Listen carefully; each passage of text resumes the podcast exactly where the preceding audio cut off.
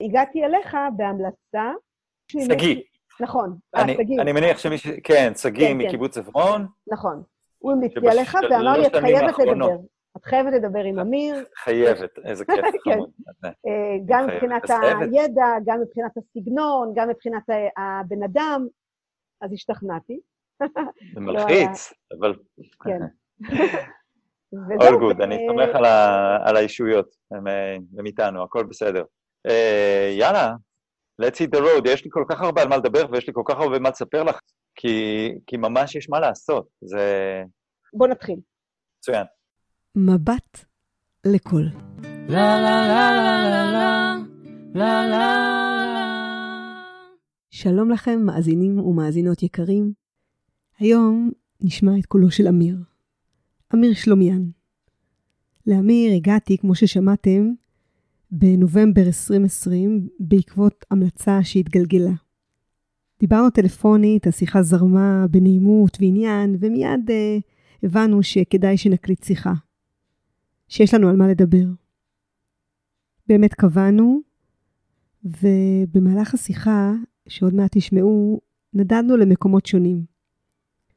מקומות uh, פנימיים, מקומות uh, רגשיים, מקומות uh, אינפורמטיביים.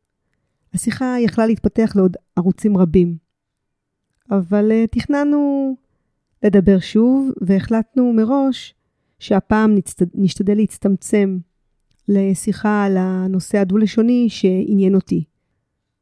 דיברנו על הקריאות שבחייו, על הרצון לעשייה משמעותית, לקירוב לבבות, וכמובן למוסיקה, שהוא כל כך אהב.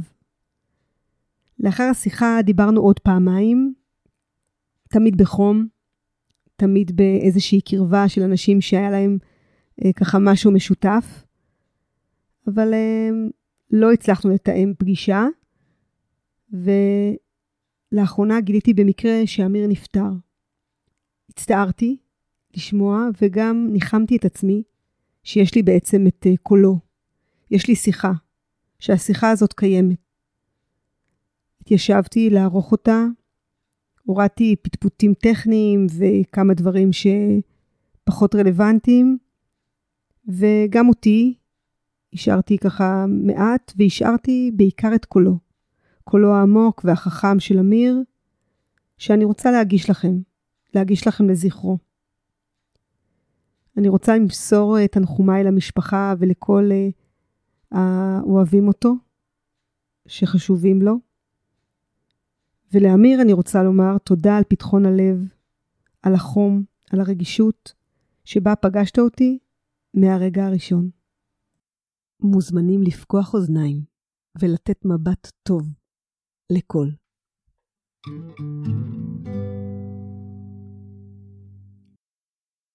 אתה אמיר שלומיאן, נכון? אמת. כן. ואתה מטבעון? נכון. מעולה. כן. אני פשוט אשמח לדעת אה, ככה, איך, למה, מתי, מה פתאום הגעת לתחום הזה של אה, חינוך דו-לשוני, ואחר כך okay. אוקיי. בסוף גם מה זה עושה, לאן זה לקח אותך, את המשפחה שלך, את הילדים. בוא נדבר. טוב. תתחיל מאיפה שאתה רוצה. שנת 2000 חזרתי לארץ, אה, מה שהבהיל אותי לארץ אחרי חמש שנים באירופה, שהיה לי ממש ממש טוב בה, זה המוות של אבא שלי, מוות פתאומי. הגעתי לכאן בחודש אוגוסט 2000, אה, עם ילד קטן בן חודשיים, שנולד בלונדון, ועם איזושהי שאלה, למה נולדתי פה בעצם? וגם למה חזרתי, למרות שידעתי שאם אבא נפטר, זה אולי זמן לברר אבל חיפשתי איזה, היה איזה בירור שצריך הייתי לעשות, התחלתי לעבוד בבית ספר הרדוף, שזה בית ספר ולדורף, אני מחנך אה, אה, על דרך האנתרופוסופיה, מחנך ולדורף בהכשרה שלי, ו... ומוזיקאי, התחלתי ללמד שם כמורה למוזיקה, ובאוקטובר מישהו אמר שהצומת, אה, הצמתים בשפרעם, שפרעם זה יישוב מאוד מאוד קרוב להרדוף, וצומת שפרעם זה ממש עניין של אה, קילומטר. וצומת שפרעם, אה, הצומת בוער, אומרים, וצמתים בארץ, היה רעש. אירועי אוקטובר 2000, אני מזכיר לך, אה, הסתיימו במוות של, נדמה לי, 13 איש בצמתים, אה, אמרתי לעצמי שאני סקרן, אני רוצה להבין מה זה, ונסעתי הביתה לטבעון, למרות שאני לא חייב לעבור בצומת הזה, אני יכול לנסוע אחרת, הנסיעה הטבעית שלי היא אחרת, אבל החלטתי לנסוע דווקא משם, ושם הייתה לי התגלות מבחינתי, שהבהירה לי מה, מה התפקיד שלי, למרות שזה היה עוד מאוד מעורפל. בעקבות מה שהיה שם, שנראה אם נגיע אליו או לא נגיע אליו, אה, יצרתי חברת, אה, קבוצת שיח. חיפשתי שותפים, ונוצר מין מעגל של, אה, מעגל שיחה שנפגש פעם בחודש, פעם ביישוב יהודי, פעם ביישוב ערבי. גם איך זה קרה, זה, זה חוויה מאוד מרעישה. הבן אדם הזה שהפך להיות השותף שלי בעניין הזה, בחור מוואדי עארה, שכשאמרתי לו, הרמתי לו טלפון ואמרתי לו, תשמע, שמעתי אותך, אני הייתי רוצה להיפגש, לדבר, הוא אמר לי, אתה בטוח? אמרתי לו, למה אתה שואל? הוא אמר, כי יש לי מה להגיד. אמרתי לו, אדרבה, זו בדיוק הסיבה. זה היה אחרי ששמעתי אותו בביצוע מופת באיזשהו אה, פסטיבל כביכול, כביכול יהודי-ערבי, אבל למעשה יהודי-יהודי, יהודי-יהודי, יהודי-ערבי. משהו כמו 95 אחוז דוברי עברית וכמה ערבים, שדיברו רק בעברית, ואמרו שזה נורא כיף לאכול ביחד חומוס, ולא האמנתי לאף מילה של אף אחד, עד שהוא דיבר. והוא דיבר בערבית, ורק בערבית, למעגל של יהודים בעיקר וכמה ערבים. הערבים, אה, ראיתי איך האוזניים שלהם נמשכות אליהם, לא דיברתי ערבית באותה תקופה ולא הבנתי מה הוא אומר. הוא דיבר מאוד רהוט, מאוד יפה, בקול שקט, דמות כריזמטית, והערבים צחקו, והערבים בכו, והערבים היו משולבים, וקלטתי ש... שהבן אדם הזה, יש לו את זה. והיהודים אה, היו בשוק. הוא היה האחרון גם במעגל, אחרי שכולם דיברו רק עברית ואמרו כלום וחצי. גם ו... הערבים דיברו עברית. כן, גם הערבים דיברו עברית, וגם הערבים אמרו כלום, שהחיים סבבה. וכל זה אולי שנתיים אחרי, אולי פחות אפילו, אחרי האירוע באוקטובר 2000, ש-13 ערבים נורו למוות בעקבות זה שכאב להם והם מחו, והם עשו כמה, כמה, שרפו כמה צמיגים, ואולי נדבר על זה. אמ, ואז הוא פנה לציבור דובר העברית, הוא, הוא החליף שפה. אחרי שהוא דיבר ערבית וגמר את דבריו, נשמע היה כמו איזה נואם, הוא אמר בעברית שקטה מאוד, איך הרגשתם? ולא יסף. וזה היה חזק מאוד. ולכן לקחתי את הטלפון והתקשרתי אליו. זה עכשיו חזק לי. זה חזק. כן. ובעקבות זה, אה, הוא אמר לי, אתה בטוח שאתה רוצה? הרי יש לי מה להגיד. אמרתי לו, בדיוק את זה אני מחפש, ונפגשנו. חשבתי שאני יוצר קבוצת מדיטציה. הסתבר לי שזה לא העניין, זה אולי העניין שלי, אבל זה לא העניין של אחרים. זה הפך להיות מעגל, אה, מעגל הקשבה, והיו בו שני כללים. הכלל הראשון היה שמספר הערבים ומספר היהודים זהה. כך שאם מישהו רוצה להצטרף, הוא חייב למצוא, לא חייב להיות שותף, הוא חייב להיות חבר, אבל הוא חייב למצוא מישהו מהעם האחר, שיבוא גם הוא. Uh, החוק השני היה שכל מה שנאמר בעברית נאמר גם בערבית. וזה לא משנה אם הערבים יגידו כן, אבל אנחנו יודעים עברית ולא צריך לתרגם הכל וחבל על הזמן. אין, הכל מתורגם. אם תדבר בערבית זה יתורגם לעברית, אם תדבר בעברית זה יתורגם לערבית. Mm-hmm. וכך היה, וזה יצר מצב שהערבים הבינו שאין טעם לדבר עברית, כי במילא מתרגמים אותם. אז הם התחילו לדבר בשפה האותנטית, לדבר בית, וזה הבדל מאוד מאוד גדול, כשאדם מדבר בשפת האם שלו. וגם לעברית זה, זה עשה משהו, כי לדוברי העברית, כי הם צריכים פתאום להקשיב לערבית. כן. עוד ערבית ועוד ערבית. עלו שם דברים מדהימים.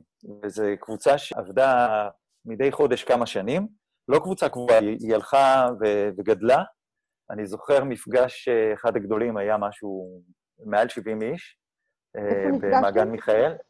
אה, כל פעם ביישוב אחר. כן, פעם יהודי, פעם ערבי. פעם אוקיי. בכפר קרע, ופעם בעין הסהלה, ופעם בטבעון, ופעם ב... וכן הלאה והלאה. המון המון מפגשים כאלה. והשיח היה מדהים. היו שם כמה חוויות מבחינתי מעוררות, מצמררות. גם את זה, לימים מצאתי שזה חייב להיאמר ולהיכתב וכן הלאה, מצאתי את עצמי כותב על זה כתבות ו- ועושה עם זה מה שאני יכול, ואשמח לספר לך על זה. אבל אני רוצה להגיע ל-2005, כשהדבר הזה התחיל לקחת אותי למקומות יותר ויותר רחוקים, מעגלים נכנסו גם לפלסטין, תגיד, בזמן הזה למדת, הצלחת ללמוד ערבית? כל תוך כדי התהליך, או, או שעוד... זה לא, זה פעם בחודש. כשאני מורה לא, לילדים אני... יהודים בבית ספר, לא, לא הרבה, לא. לא. עדיין לא. כן. עוד לא, אבל זה, זה יגיע. הערבית תגיע. אמ, ב-2005, אבשלום כן. הבכור שלי היה בן חמש, הוא צריך היה לעזוב את המשפחתון, עד גיל שלוש הוא היה בבית, בין שלוש לחמש הוא היה במשפחתון בקצה הרחוב, ואז הוא אמור היה ללכת לאחד הגנים היפים בטבעון, היו אז שלושה גני ולדורף נהדרים, שאין בהם אף ערבי, למרות שהיישוב טבעון מוקף כפרים ערביים. כפרים ערבים יש מסביב? טבעון מחוברת לבסמה טברון, שזה שלושה כפרים, חילף, זבידת ובסמה. ומחוברת זאת אומרת שהישות המוניציפלית יכולה הייתה להיות אחת. למעשה, כשנוסעים בכביש המרכזי בטבעון, את לא יודעת מתי נכנס לכפר הערבי, אלא אם כן מישהו אומר לך. עכשיו, אחרי שעוברים את זבידת, יש כניסה לשכונה נוספת של טבעון, כך שזה ממש שזור אחד בתוך השני. אה, אם ממשיכים הלאה לכיוון נופית, שזה צפונה מטבעון, עוברים בכפר חילף, אה, מעבר לוואדי, אה, יש את אה, חילף טבש, שזה בעצם פעם היה מחובר לחילף אום ראשיד, שזה חלק מבסמת טבעון, אז יש את טבש ויש את אה, זרזיר, יש את אה, גריפת. בקיצור, אין, אין, אין לזה סוף. טבעון כולה מוקפת בכפרים ערביים. ו... ועל הכרמל יש את עוספיא ואת דאלית אל-כרמל וכן הלאה והלאה.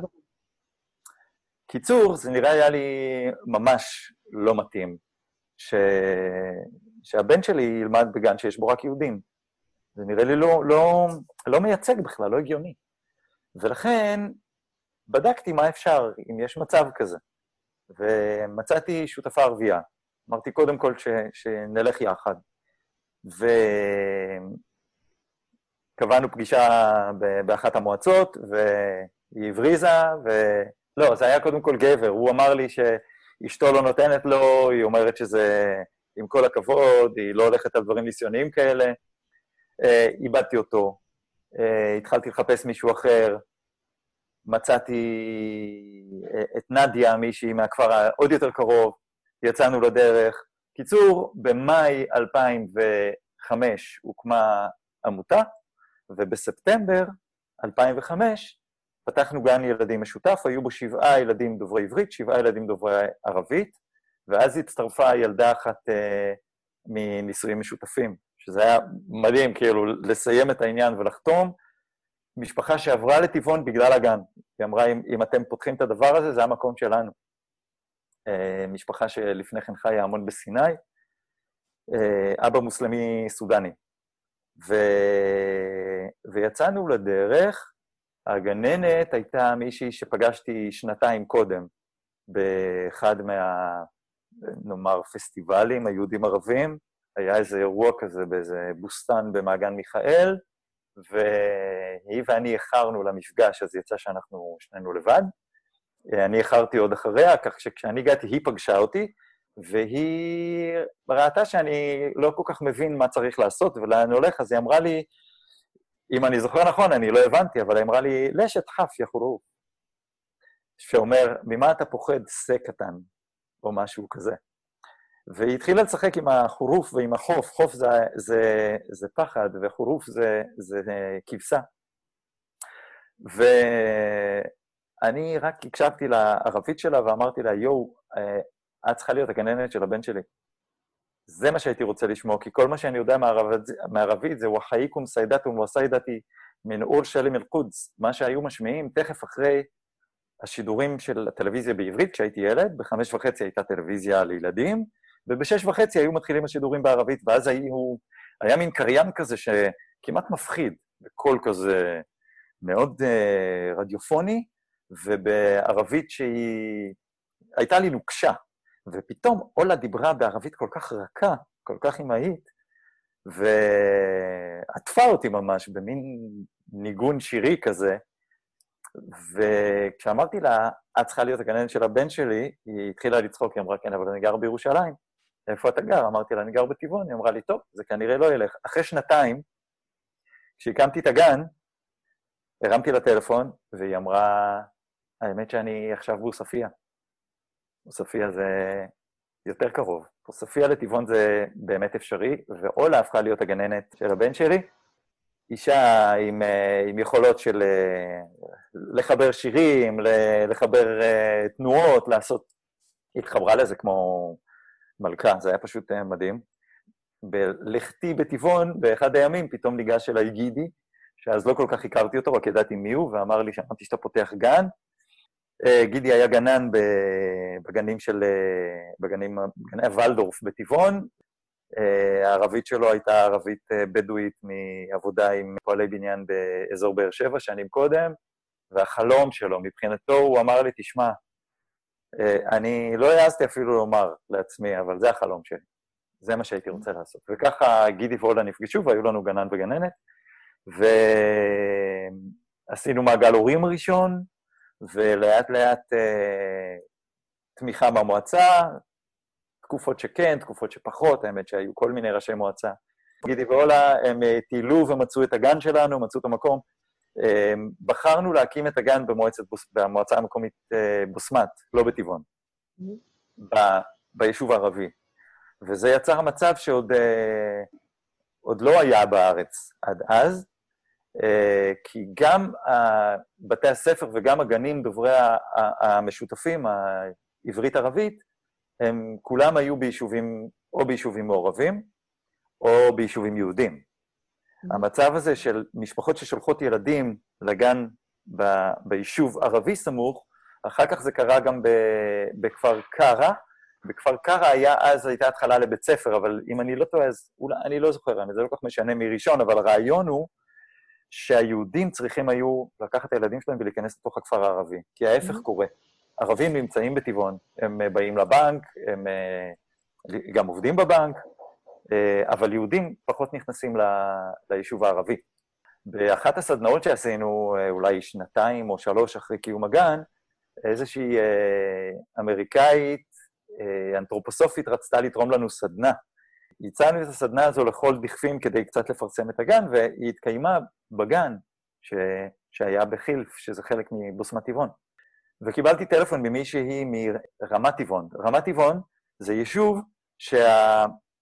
זה בדיוק השכונה, זה לא יישוב, זה שכונה של טבעון, שהבתים בה הם פשוט גובלים בזבידת, שזה אחת השכונות של בוסמת טבעון.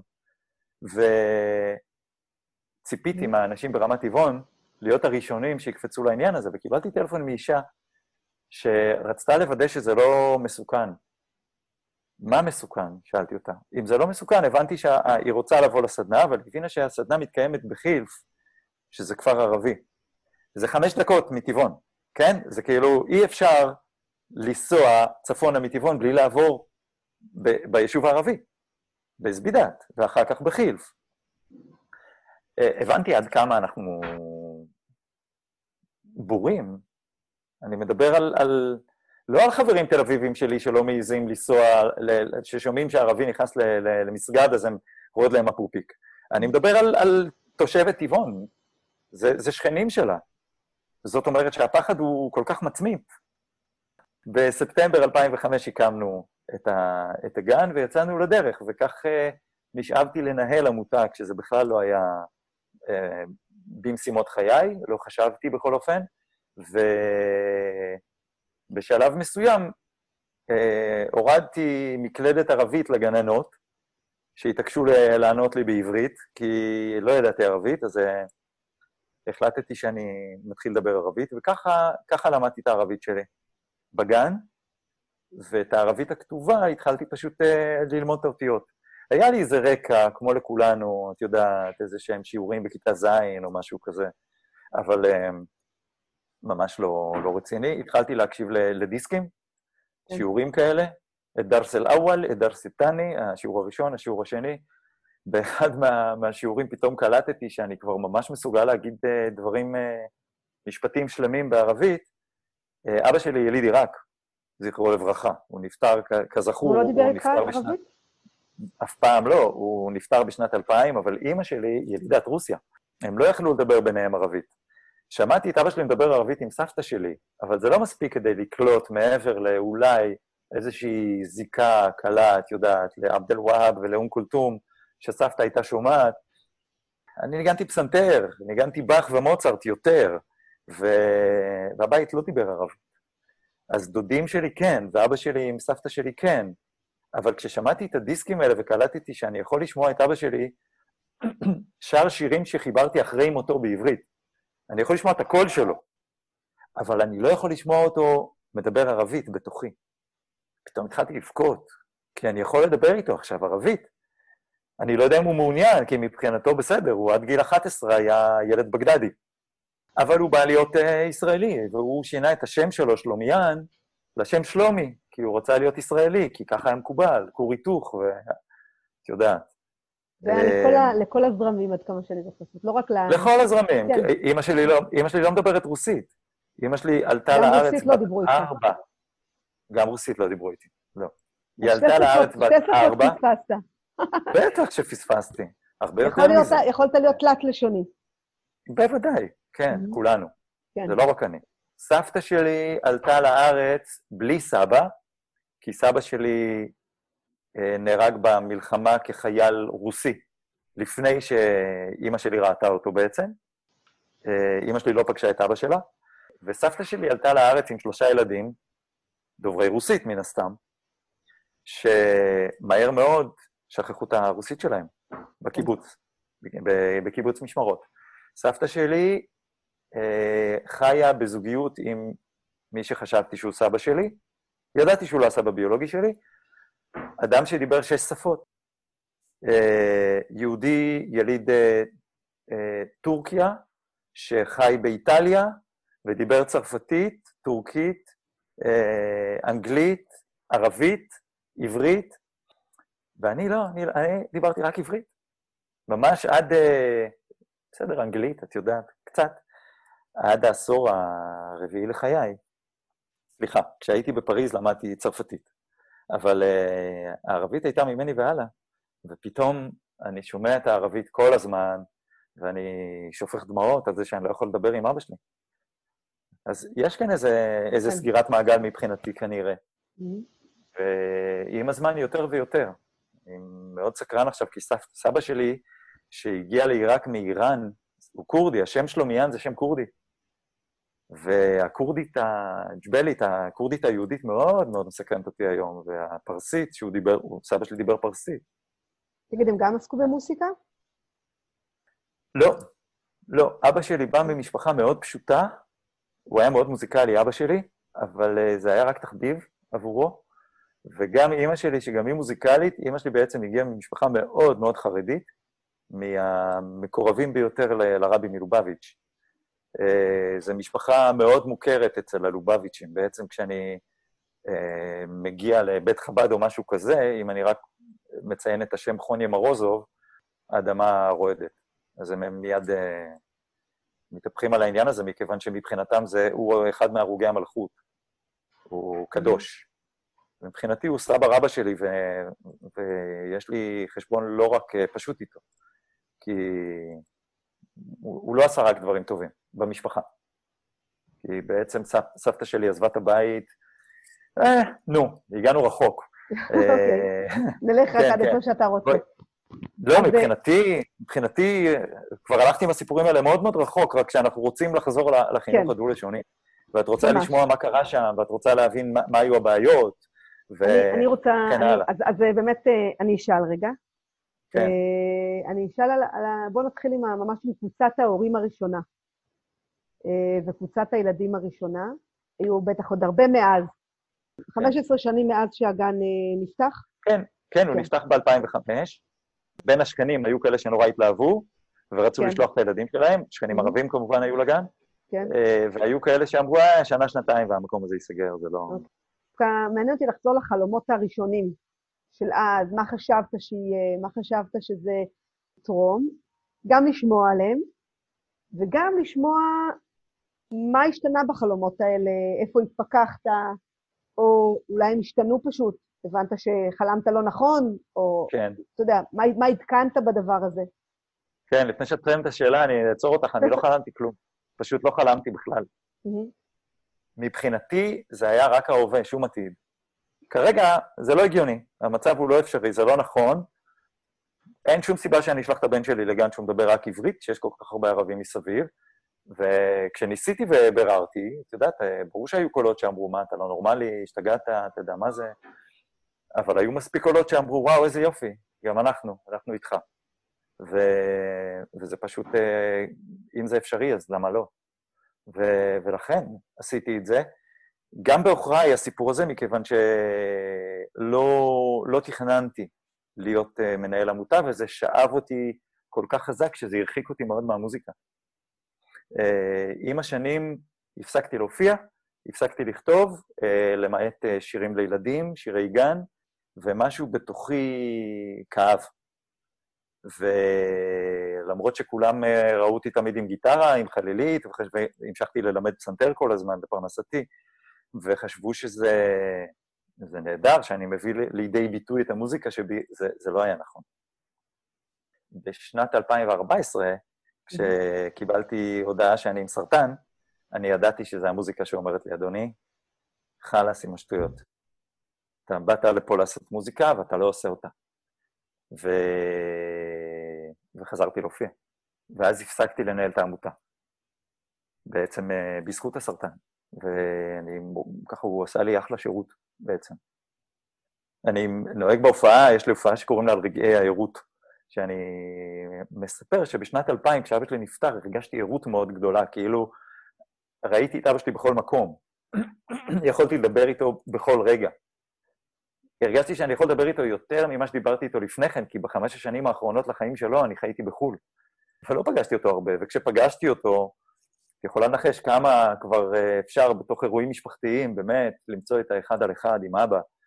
אפשר, אבל זה, זה לא הרבה, ואני מבקר פעם בכמה חודשים, והוא הגיע אליי, אבל, אבל זה, בקיצור, עכשיו כשהוא איננו, פתאום הוא הופיע בכל מקום.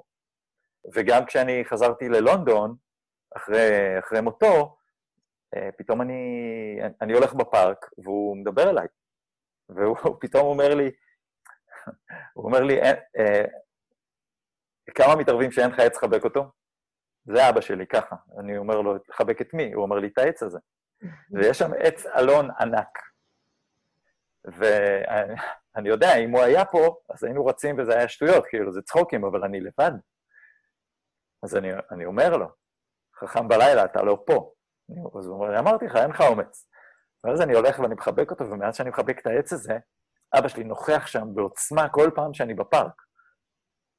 כי הוא, הוא עומד שם, הוא יושב על ענף, הוא, הוא שם, הוא מדבר איתי. זה, זה מדהים הדבר הזה, כאילו, להבין את הגבולות של, ה, של התודעה. והוא... דברים שהוא היה אומר בחייו שיכלו לעצבן, למשל, אחד הסיפורים המשפחתיים זה ציטוט שלו מפו הדוב. אני לא יודע אם את זוכרת את הסיפור, אבל כששפן תקוע, אה, סליחה, כשפו הדוב תקוע בתוך המחילה של שפן בפתח, הרגליים שלו בתוך המאורה, והראש שלו בחוץ, כי הוא אכל יותר מדי אצל שפן, והוא לא יכול לצאת. אז אה, שפן שואל אותו אם אפשר לתלות מגבות על הרגליים. ופועדוב אומר לו, אה, יותר טוב שתלך לקרוא לכריסטופר רובין, כי אני לא יודע מה עושים. אז שפן יוצא מהמחילה מאחור ובא אליו הפרונט, ואומר לו, טוב, אני הולך להביא, וכשכריסטופר רובין בא, אז, אה, אז פועדוב אה, אומר לו, מה עושים? אז הוא אומר לו, אני אספר לך סיפורים. אני חושב ששבוע בלי אוכל, ואתה יכול לצאת. אז פועדוב אומר לו, אני לא יכול לא לאכול שבוע. אז כריסטופר רובין עונה לו, לצאת, זה מה שאתה לא יכול. עכשיו, הסיפור הזה, זה סיפור שהיה מלווה אותי בילדות. כל פעם שהייתי מסתבך ואומר לאבא שלי, אבל אני לא יכול... אה, אז הוא היה אומר לי, לצאת, זה מה שאתה לא יכול. אז היה מעצבן, אבל הוא צדק, כי מה לעשות? הסיפור ההוא. עכשיו, כשהוא היה אומר לי את זה, זה אני בעצם הייתי אומר את זה בסיטואציות הנכונות. פתאום הוא היה אומר, לצאת, זה מה שאתה לא יכול. גם כשאני מקים עמותה ואני לא יכול זה, או לא יכול זה, וקשה לי, אני לא יודע מה, הוא היה מזכיר לי, כאילו, מה, איפה המציאות? לשלוח את אבשלום לגן שמדברים בו רק עברית, זה מה שאתה לא יכול. וזה חזק. אני מדבר על הערות הזאת, על המצב הזה שבעצם החיים והמתים פתאום הם אחד, ואני, ואני יכול לעבור ואני יכול לדבר איתם, ואני מבין שלפני רגע נולדתי ועוד רגע אני אמות, ואם יש לי משהו לעשות, יאללה, תקום ותעשה אותו. זה בשנת 2000. וערות כזאת, כאילו כל רגב, כל קליפה של עץ יפה כזו, כל, כל דבר מדבר אליי. התחושה היא כאילו זה שם לנצח, שאני תמיד אוכל לפתוח את הערוץ הזה ולדבר, ולהיות עם המתים ועם החיים, ול, ו, ולזכור שאני חי עכשיו. והנה, 14 שנה אחר כך, אני מקבל ידיעה שאני עם סרטן, ואני נזכר בערות ההיא, ואני קולט שאיפה היא ואיפה אני. מין סטייה קטנה שלקחה את האונייה הרחק מהאי הנכסף, למקום אחר לגמרי. וכשאני מספר את זה, אז אנשים אומרים לי, אבל אתה רצית להקים את העמותה הזו, לא? בוודאי. אני לא מתחרט על, על... גם לא על יום אחד בעניין הזה. זה לא אומר שצריך הייתי להפסיק לעשות מוזיקה. וזה לא אומר שאני צריך לעשות את הכל לבד. זה לא אומר שאני אמור לנהל אותה, וכן הלאה. ולכתוב את התוכניות, ולעשות... ובפועל זה מה שקרה. ולא ישנתי, כי, כי צריך הייתי בלילות להכין תקציבים, ואחרי התקציבים אה, לגייס משאבים, ואחרי המשאבים אה, לענות לכל הניוזלטר, לכל, כאילו, כל הכותבים. את יודעת, נסחפתי שם, באמת. אבל זה, זה היה מדהים, מדהים מדהים. אמ, תומכים מאנגליה ומארצות הברית ומאוסטרליה ומצרפת ומבלגיה ומגרמניה, כמובן, גרמנים המון שמאוד מאוד רוצים, את יודעת, אה, ליישר את ההדורים בינם לבין עצמם, אז, אז באים לראות את הפלא הזה, ותמיכה של כל אנשי הוולדורף מכל העולם. ו... וזה היה מסע מרתק. ומה עושים בגן? מה קורה שם בעצם? אז יש גננת ויש גנן, וצריך uh, לבנות תוכנית, איך, איך הערבית והעברית משתלבות, אם כן. בכלל. אני מאוד התרגשתי. לפעמים אתה יודע, אתה לא יודע למה אתה מכיר אנשים. ואני באמת, אה, גם לפני שלוש שנים אה, חליתי בסרטן. ו... וואו. כן, והחלמתי אחרי שנה של טיפולים והכל, ובמהלך בשנה שאחרי, בעצם התפניתי אה, לכתוב. אז אה, לפני, בספטמבר, לא, באמצע יולי, הוצאתי ספר אה, שירים וציורים. וואו. אה, שנקרא זמן מחלימה, שזה בעצם, אני אראה לך תכף אותו. אה, את מציירת? כן, כן. יא. אז ציירתי, וזה השיר, וזה... מקסים, כן. וסתם, אז ככה, שתדע. אדרבה אה, ואדרבה. לא הייתי אומרת כמוך שזאת קטנה או דבר כזה, לא, אבל כן זה מוביל להרבה דברים... לא, אמרתי שהוא עשה לי שירות. שירות, אה, אמרת עשה לי שירות, אוקיי. אז זה טוב. עשה לי שירות מעולה, כן. כן, עם זה, עם זה אני... כן. יש לו גם מתנות, הוא גם מביא מתנות. להגיד שהסרטן הוא מתנה, באחת ההופעות ישבה כן. מישהי שהתמודדה אולי בפעם השלישית כבר עם לוקמיה, אה, אחרי ניתוחים וטיפולים וזה, ו... וכשאני סיפרתי, באיזשהו שלב, אה, הסרקומה שלי עולה לבמה, ואני משוחח איתה על הבמה. והסרקומה, אני מתאר אותו כטיפוס יפני כזה, והוא שואל אותי את הש... שאלת מיליון הדולר, הוא אומר, תגיד, אתה עושה את מה שלשמו הגעת לכאן? ומתוך הדיבור היא פתאום אה, התפרצה ואמרה, תגיד, מה, אתה ממליץ? והתחילה לצחוק. אני לא ממליץ. לא, לא, ממש לא. ועם זה, אה, כיוון שזה היה שם, אז... אה, כן, אז לא לעשות מהלימון לימונדה. כן, לקחת לימונדה. אני עברתי ניתוח מאוד מאוד גדול לפני חמישה חודשים, פחות אפילו. היה ספק אם אני אחזור ללכת, מה, מה יהיה. מה, הורידו לי... לא, לא, בבטן. אה, בבטן. בבטן, כן. הייתה לי גרורה מההתחלה בבטן, שהפכה להיות מסכנת חיים, 30 אה, סנטימטר אורך, הוציאו ממני חמישה וחצי קילו, וחיים טובים. אני חזרתי לרקוד, חזרתי לשחות, חזרתי לרוץ. איזה סיפור הסרטן הזה, כן. כן. ואם זה, מי יודע כמה נחיה. אני לא יודע עם מה התמודדת, יש כל מיני סוגים. הסרקומה היא עקשנית מאוד. את יודעת, כל אחד והסיפור שלו. אני אומר שסרטן זה מחלה מאוד אישית. הוא בא כן. ממש אה, תפור לבן אדם. כמו החיים האלה, כמו כל דבר אחר בביוגרפיה שלנו. זה... מישהו כן. אמר לי באחת ההופעות, אתה, הצהרות שלך קטנות, אתה היית כאילו תקוע ב... בעמותה נהדרת שאתה הקמת, אני תקוע בחברת הייטק רק בגלל שמשלמים לי הון תועפות, ואני שונא את העבודה שלי. התחלתי לצחוק, אמרתי לו, נראה לך שאני יכול להיות תקוע באיזשהו מקום בגלל כסף? לא שאני מזלזל, כאילו, סבבה, אבל ברור שהנשמה שלך תופרת לעצמך, לך, את הצרות שלך, כל אחד והבליינד ספוט שלו. זה ברור שאני אהיה תקוע במקום שכאילו משימת חיי, לקרב לבבות, להקים גן יהודי ערבי, זה דבר שאני לא יכול לעזוב. מבחינתי לעזוב את בית הספר היה לנטוש ילדים. אה, היה בית ספר, כן? דיברנו על שני גנים, אבל ב-2011 התחלתי לחנך כיתה משותפת. הכיתה המשותפת הייתה בית ספר ולדוף ראשון מסוגו בעולם, שמפגיש ילדים משתי אוכלוסיות כביכול עוינות, באזור של כביכול סכסוך, ישראל. אני אומר כביכול, כי ברור ש, שאין שום, שום עוינות בין היהודים והערבים שהגיעו לבית ספר הזה. ובכל זאת, את יודעת, אם מגרדים, אז מוצאים את, ה, מוצאים את העניין. ויש מה לגרד. אה, שלוש שנים הייתי עם בית הספר הזה, עד שמשרד החינוך אה, סגר אותו. בכל טריקה רמה סגר לנו את הדלת. למה? חצי שנה אחרי זה. למה? כי יד ימין לא יודעת מה עושה יד שמאל. כי הפקידות היא קטנה, קטנה ועלובה.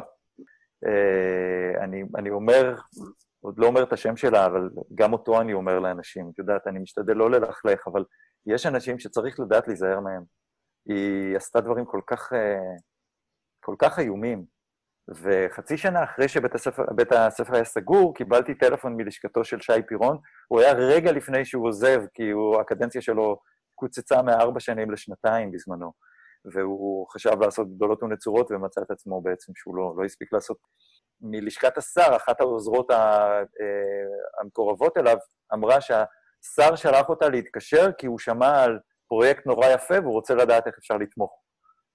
את יודעת, שמועות לוקח להן זמן להגיע. הוא שמע על הפרויקט שסגרו כבר חצי שנה, שהוא אחראי על סגירתו. יד ימין לא יודעת מה עושה יד שמאל. אמרתי לה שלצערי הרב זה נחווה לי כרגע כמו מלח על פצעים. אתם סגרתם לי את הבית ספר. והוא סגור כבר חצי שנה. היא אמרה, וואי, אני נורא מצטערת לשמוע, יש משהו לעשות? אמרתי לה, אולי ביום מן הימים, אני מחזיק את הזרעים, כי אספתי אותם לפני, ה... לפני ש... שעזבנו את, המקום. אז הם, הם עדיין פה, אני יודע שאני רק מוקלט, אז אני, אני קופץ את אגרופי ומראה לך אותו. יש בתוכו את הזרעים של בית הספר הכי יפה שראיתי בעולם, וראיתי בתי ספר מדהימים. הייתי בקליפורניה, רק בשביל לראות בתי ספר. הייתי באנגליה, ראיתי דברים בגרמניה, יפייפיים, ואני בטוח שיש בתי ספר מדהימים. מה שעשה את הבית ספר שלנו הכי יפה בעולם זה לא הצד האסתטי, שהיה לא רע, אבל זה לא היה העניין. ובאמת, הוא היה מדהים. רק, רק שאני אבין, אז הבן שלך בעצם היה שם גן, הבן שלי היה הראשון, הוא היה שם מגיל חמש לשנ... לשנתיים, ואז בגיל שבע הוא נכנס לבית הספר האנתרופוסופי שנדבר רק עברית. הבת שלי אחריו, והבן הצעיר שלי אחריהם. שזה כבר גנים. בית הספר הקמנו רק בגן, שלושתם כן. רק בגן, כן. כן, למעשה יש גם פעוטון. היום הילדים מגיעים כבר בגיל שנה-שנתיים. כי הבנו, וזה מאוד מאוד מעניין פדגוגית, שבגיל חמש ילדים אה, המשחק שלהם הוא מאוד תלוי שפה. הם בעצם משחקים משחקי דמיון בגיל חמש. אז אני הייתי האריה, ואתה היית הזה, והלכנו ביחד ביער, ואז אני ראיתי ככה, ואז אתה באת, זה הכל שפה. ובגיל שנה, שנתיים, הם לא צריכים שפה כדי לדבר. ולכן טוב יותר להתחיל כבר בגיל הזה. כבר אז הם מתרגלים לצלילים של השפה האחרת, ילדים דוברי עברית שומעים את הרע ואת החה ואת החה ואת הדה. לערבית קוראים לורת א-דד, מכיוון שזו השפה היחידה שיש בה את הצליל דה. לורה זה שפה, לורת א-דד זה אומר שפת הדד. אין את הצליל הזה בשום שפה בעולם, אה, ככה לפחות אה, מקובל לומר. וזה צליל שדוברי עברית לא יודעים להפיק אותו, את הפה ואת הדה, ולכן גם ערבים, את יודעת, הם נורא רוצים, מגיעים לגן ונורא רוצים שלילדים שלהם לא יהיה מבטא, והם יוכלו להגיד פלסטיק ושמפו וכן הלאה. את יודעת, כל המילים עם הפה. אה, זה נורא מצחיק שאנחנו חושבים שפיתה זה, זה, זה משהו שבא מערבים, אבל הם לא אומרים פיתה. כשמתחילים מגיל שנה, זה, זה מופת. זה, זה מדהים, מה שקורה. עדיין, הערבית, אה, קשה לילדים דוברי העברית ללמוד אותה יותר מלהפך, מלערבים את העברית. זאת אומרת, העברית, אם אנחנו לא עושים אפליה מתקנת, העברית היא הדומיננטית.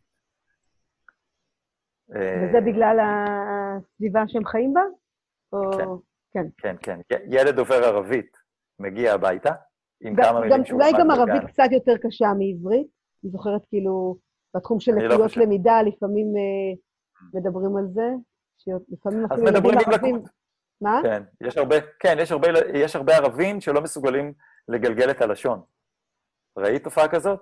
ערבים שמדברים ערבית, אה, בטח, אני לא יודע אם יצא לך אה, לשמוע הרבה ערבים שמדברים ערבית, אבל פגשתי כאלה שמדברים ערבית, ובמקום לומר, אה, אה, אני יודע מה, ראויה, אה, רמדאן, אה, רסול, הם אומרים ראויה, רמדאן, רסול, ברש, גרונית. וכשפניתי ושאלתי, כי צריכי להבין את התופעה הזו, הבנתי שזה, שיש כאלה שלא יכולים. כמו שדוברי עברית יש כאלה שלא יכולים לגלגל את הלשון. כן. אז, כן. אז זה קורה. אבל אמ, אני לא חושב שזה, שזה... את יודעת מה, גם אם זה נכון, ויש שפות יותר קשות ויותר קלות, אין ספק שהפוסחה, השפה הספרותית, היא קשה יותר, היא קשה גם לדוברי ערבית. ואפשר לדבר על, על הסיבה. אבל זה לא מה שעוצר את דוברי העברית מלדבר ערבית. כן רוצה רגע שנעשה רגע drill down ממש לתוך הגן, והתכנים, אם, אם ניקח כמה דקות, על הבחירות שעשיתם. Mm-hmm. לא נספיק לדבר על הכל היום, אוקיי? אני כבר רואה... בטח, אמרתי לך. כן, המון על מה לדבר. כן, כן, כן. ובאמת אה, אני אשמח להמשיך. קצת יותר drill down למורכבויות. למורכבויות, כן. לבחירות, להתנהלות בצוות אה, יהודי-ערבי, מה זה אומר. את אומרת. צוות, אני נזכר במעגל שבו, אה, מה זה היה? אה, מבצע צוק איתן אולי? אנחנו עברנו, עברנו מלחמות ביחד. באמת, מעניין אותי היום-יום. הרעיונות מאוד חשובים, וזה מרתק לשמוע אותך מדבר על, ה, על האיך ולמה, אבל כדי שאנשים יבינו בעצם מה זה אומר, בטח. כי יש מורכבות, ובטח לא הכל חלק, למרות שבטח זה יותר חלק ממה שחושבים, כאילו ככה אני לפחות חושבת, כי בסופו של דבר מדובר באנשים אה, עם רצון טוב, ואמונה בצדקת הדרך, אז בטח זה יותר קל ממה שחושבים, אבל כן אני רוצה להבין את, ה, את, ה, את היומיום הזה. האספקט שרציתי ממך זה באמת האספקט הזה של האדם שצריך להתמודד עם זה. היזם mm-hmm. הזה, האדם הפדגוגי שגם בונה את התוכניות, אה, מנהל את הצוות, זה, כן. זה הדבר שמעניין אותי ככה מאוד מאוד לשמוע ממך. אני גם איש לבימוי, אני אומר. מעולה. אז, כן, אה, אני יכול לספר אותו סיפור עוד פעם, יותר כן. קצר, אה. אם צריך. יופי. מה, מה שתרצי, בשמחה. ובאמת, זה, זה חוויות כל כך חזקות שבאמת חשוב לי, אני שמח. כן, כן, כן. זה, הילדים שלי לא זכו לבית ספר כזה, כמו שאני חולם שיהיה. כן. וכשהיה בית ספר, הגר שלי הייתה בכיתה ד', כשאנחנו היינו בכיתה א', וגם שם, יואו, זה דברים פסיכיים שחוויתי עם העניין הזה. עם, כש... במילה אני אספר לך, להיכנס לבית ספר ולדורף ולראות את יצירות האומנות הנפלאות שהם הכינו. כיתה ד' הם מכינים אה, אה, מפה טופוגרפית של הסביבה, ואני רואה את המפה שהבת שלי הכינה עם הקבוצה שלה, ועובר על כל ארבע הקבוצות שהיו בכיתה, ואין שם כפר ערבי אחד בינימט. אני רואה את טבעון, ואני רואה את כפר יהושע, ואני רואה את אה, אה, שדה יעקב, ואני רואה את אה, אה, אלונים, ואין חילף, ואין זבידת, ואין בוסמת, ואין כלום. וזה הילדים שאני באותו זמן מלמד, אה, זה הילדים שלי, כאילו הבית שלהם איננו על המפה שהבת שלי מייצרת בכיתה עד ולדורף, כן? אם נפלה שלהבת, איפה האזובים? אז, אז אה, מה אני עושה עם זה? ואז נכנסת כיתה נוספת, אני לא הייתי כיתה, אני הייתי, באתי כאבא רק לראות את זה בהפסקה, ו, ונכנסת, אה, מורה עם כיתה ב' או ג', כי הקטנים צריכים ללמוד מהגדולים, והם מתפעמים מהיופי של הדבר הזה, והוא עובר לידי המורה ואומר, איזה יופי, אה, זה מדהים.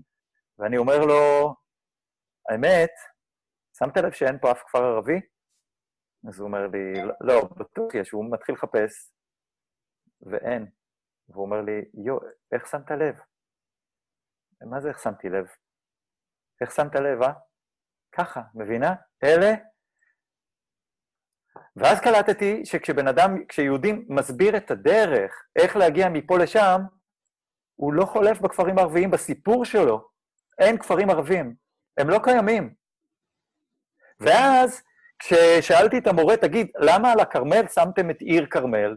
כאילו, הם, הם במפה הטופוגרפית, הרמתי לו טלפון, ובשיא הדיונות אמרתי, איזו כיתה מקסימה, כמה הכל מדהים, וזה באמת בן אדם שאני לא אגיד את השם שלו, כי הוא משכמו ומעלה ועושה גדולות ונצורות. אמרתי לו, רציתי להגיד לך משהו קטן רק. שמתי לב ש, שאין, אין את הכפרים הערביים, ועל הכרמל, אתה יודע, יש שם דליה ועוספיא, לא עיר כרמל. הוא אמר, לא, אתה לא יודע, אבל שינו את השם. מה שינו את השם? מה זה שינו את השם? הוא אומר לי, מה, אתה לא שמת לב ש, שהשלט עכשיו, בעלייה לכרמל, כתוב עיר כרמל? אין כמו ספיה ודליה. אמרתי לו, ואתה הולך עם זה? ולך זה, זה מתאים? שימחקו ככה את השם הערבי וזהו? תשמע, אמר לי, אתה עושה קצת אינדוקטרינציה, אתה מבלבל את דעתי, אתה יודע מה אני מצביע בעצמי, מה זה קשור למה אתה מצביע? מבינה? הוא אמר לי, תשמע, עמדנו, על, על, עמדנו ב, על מגדל המים בטבעון ולא ראינו את הכפרים הערביים. בטח, כי הכפרים הערביים לא אוכלים את ההר, הם בנויים עדין. אמרתי לו, אבל אתה שומע את המואזין. כאילו, ילדי ולדורף צריכים לראות את הסביבה ולצייר אותה טופוגרפית, והם לא יכולים לשמוע שיש מואזין? שומעים אותו בטבעון. כאילו, איך אתה יכול להתעלם מהקיום הזה? ועוד לומר לי ככה, אני נסער עכשיו, אני לא כועס על האיש כבר מזמן, אבל אתה מבינה? לא, אני, אני, אני ממש, עד כמה אני מבינה מה אתה אומר, אני רק... כשאני הלכתי אה, ללוות מנהלת זה יישוב בשטחים, כשהייתי איזה ליווי אה, של המנהלת, אז היא עשתה לי סיור בבית הספר. כן. יצאנו למרפסת, ואתה יודע, ואני בדרך, הסתכלתי קודם במפה, לראות בדיוק איפה, איפה, מה מימו. אתה יודע, שאני אהיה סגורה על הדרך, פחות אוהבת את ה-Waze, ו... וראיתי את הכפרים מסביב. ראיתי את ה... זה הרי אה, אה, מחוץ לקו הירוק, ו... כן. ואנחנו עומדות במרפסת, והיא אומרת לי, וואו, תראי איזה פסטורלי. תראי איזה פסטורלי. כן, כן. זה נוף מדהים, וזה שקט ורוגע, אבל uh, אתה יודע, אנחנו דורכים למישהו על הרגל. בואי תעשי לי תקרית, כן. בואי תסביר לי מה כן. רואים. וזה, וזה סיפור חזק. מאוד, מה שאתה מספר. כן. כן. את מבינה למה אני לא יכולה להפסיק לספר לך? כאילו, זה, זה, אמרתי לך, שזה זה, זה בדמי, זה, זה, ממש, זה בוער. אני, אנחנו אני, נעשה עם זה משהו. אני כן, ממש... כן, אני ישבתי עם גננות, את מבינה? ואני אומר להן, אני עבדתי עם מעגלי הקשבה. אין, לא שותקים, חייבים להוציא את זה. עד שאמרה לי אחת האימהות, אמיר, אתה לא מבין, אנחנו חיים בפחד. אנחנו לא מדברים פוליטיקה בכפר. למה? כי יש משת"פים. מה זה משת"פים? השב"כ, באופן מסודר, שותל אנשים שהם יודעים שזה התפקיד שלהם, לספר לשב"כ מי מדבר פוליטיקה. התחלתי לבכות. התחלתי פשוט לבכות. לא האמנתי. ואמרתי, ואת יודעת מי אני? נשב רק את ואני, אני לא יכול שאת לא מוציאה מהלב מה שכואב לך. לאט-לאט התחילו לדבר על הדברים, ואז פתאום הגננת סיפרה, שהיא בחיים לא סיפרה, שהסבא שלה למעשה, הוא ברח ולא יכול היה לחזור. ואנחנו כאילו חיים איתם, ואנחנו מקיימים איתם גן, וכולם שמחים ורוצים כל הזמן לעשות את החגים ורק את ה... איזה כיף, אבל הפצע הזה, שהיא בעצם, היא, היא לא יכולה לדבר על זה אפילו, והיא רק מתחילה לדבר והיא פורצת בבכי ואומרת, לא, אני לא רוצה, אני לא רוצה, ואני מדובב אותה עוד פעם, ועוד פעם, ואני מתחנן, ואני בוכה, ואני אומר, ספרי לנו פעם אחת, שנדע, תני לנו את הזכות הזאת. והיא בוכה ומתייפחת ומספרת מה שהיא יודעת, והיא לא יודעת הרבה, כי גם ממנה העלימו. אבל היא יודעת שיש סודות במשפחה. הדודים שאינם, הסבים שאינם. זה, זה, מה אני אגיד לך, זה, זה, זה חזק בטירוף הדבר הזה. ואז, מה זה חג משותף, ומה, זה, ו, ומה עושים עם יום זיכרון, ומה קורה כשיש צפירה. כן, והבנות בכיתה שרוצות להיות חסנה, חסנה זו הייתה השותפה שלי, שבוקר בוקר נכנסנו ו, ולימדנו יחד.